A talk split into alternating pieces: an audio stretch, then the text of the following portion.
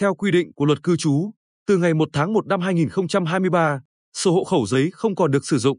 Thay vào đó, khi thực hiện các thủ tục hành chính, công dân chỉ cần xuất trình thẻ căn cước công dân gắn chip, tra cứu thông tin trên cơ sở dữ liệu quốc gia về dân cư.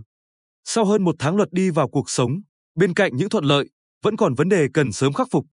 Ghi nhận tại bộ phận một cửa của Ủy ban nhân dân phường Thị Nại thành phố Quy Nhơn vào ngày 8 tháng 2, mặc dù quy định mới không cần sổ hộ khẩu giấy, nhưng để đáp ứng việc giải quyết một số thủ tục hành chính, người dân buộc phải có giấy xác nhận cư trú.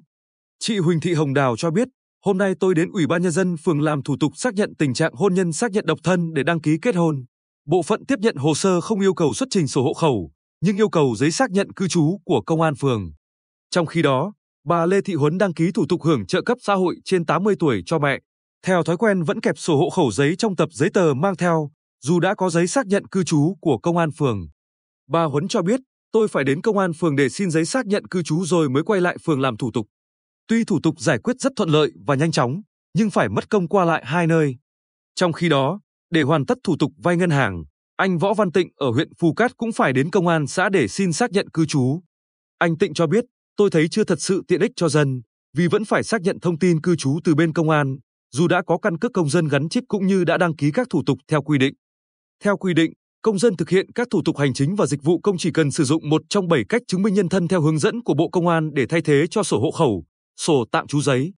Song, thực tế trong quá trình thực hiện một số thủ tục hành chính như khai tử, khai sinh, đăng ký kết hôn công dân vẫn phải đến trụ sở cơ quan công an xã để xin giấy xác nhận thông tin cư trú.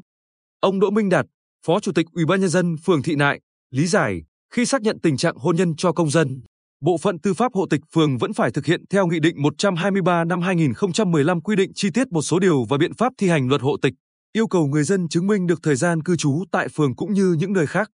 Để chứng minh được điều đó, buộc người dân phải liên hệ công an phường xác nhận thời gian cư trú. Nếu người dân không xác nhận thì cán bộ hộ tịch phải liên hệ công an để xác định khoảng thời gian cư trú của người dân. Hơn nữa, hiện nay hệ thống chưa được đồng bộ, địa phương chưa được trang bị thiết bị đọc chip, quét mã QR trên căn cước công dân nên việc thực hiện các hình thức khác chưa thể triển khai. Theo Đại tá Lê Thanh Hà, trưởng phòng cảnh sát quản lý hành chính về trật tự xã hội công an tỉnh, sở dĩ xảy ra tình trạng này là do hệ thống tư pháp chưa được trang bị thiết bị đọc chip, mã QR trên căn cước công dân cũng như chưa hoàn thiện kết nối với cơ sở dữ liệu quốc gia về dân cư, việc khai thác dữ liệu công dân chưa thực hiện được. Vì vậy, khi công dân thực hiện các thủ tục liên quan nội dung này phải có giấy xác nhận cư trú. Lực lượng đã và đang phối hợp với địa phương xác minh thủ tục nhanh chóng, để người dân không bị chậm tiến độ thực hiện thủ tục hành chính. Đại tá Hà lưu ý, nhà nước vẫn duy trì quản lý cư trú bằng phương thức hộ khẩu, chỉ thay thế hình thức quản lý bằng phần mềm công nghệ thông tin hiện đại, hiệu quả hơn.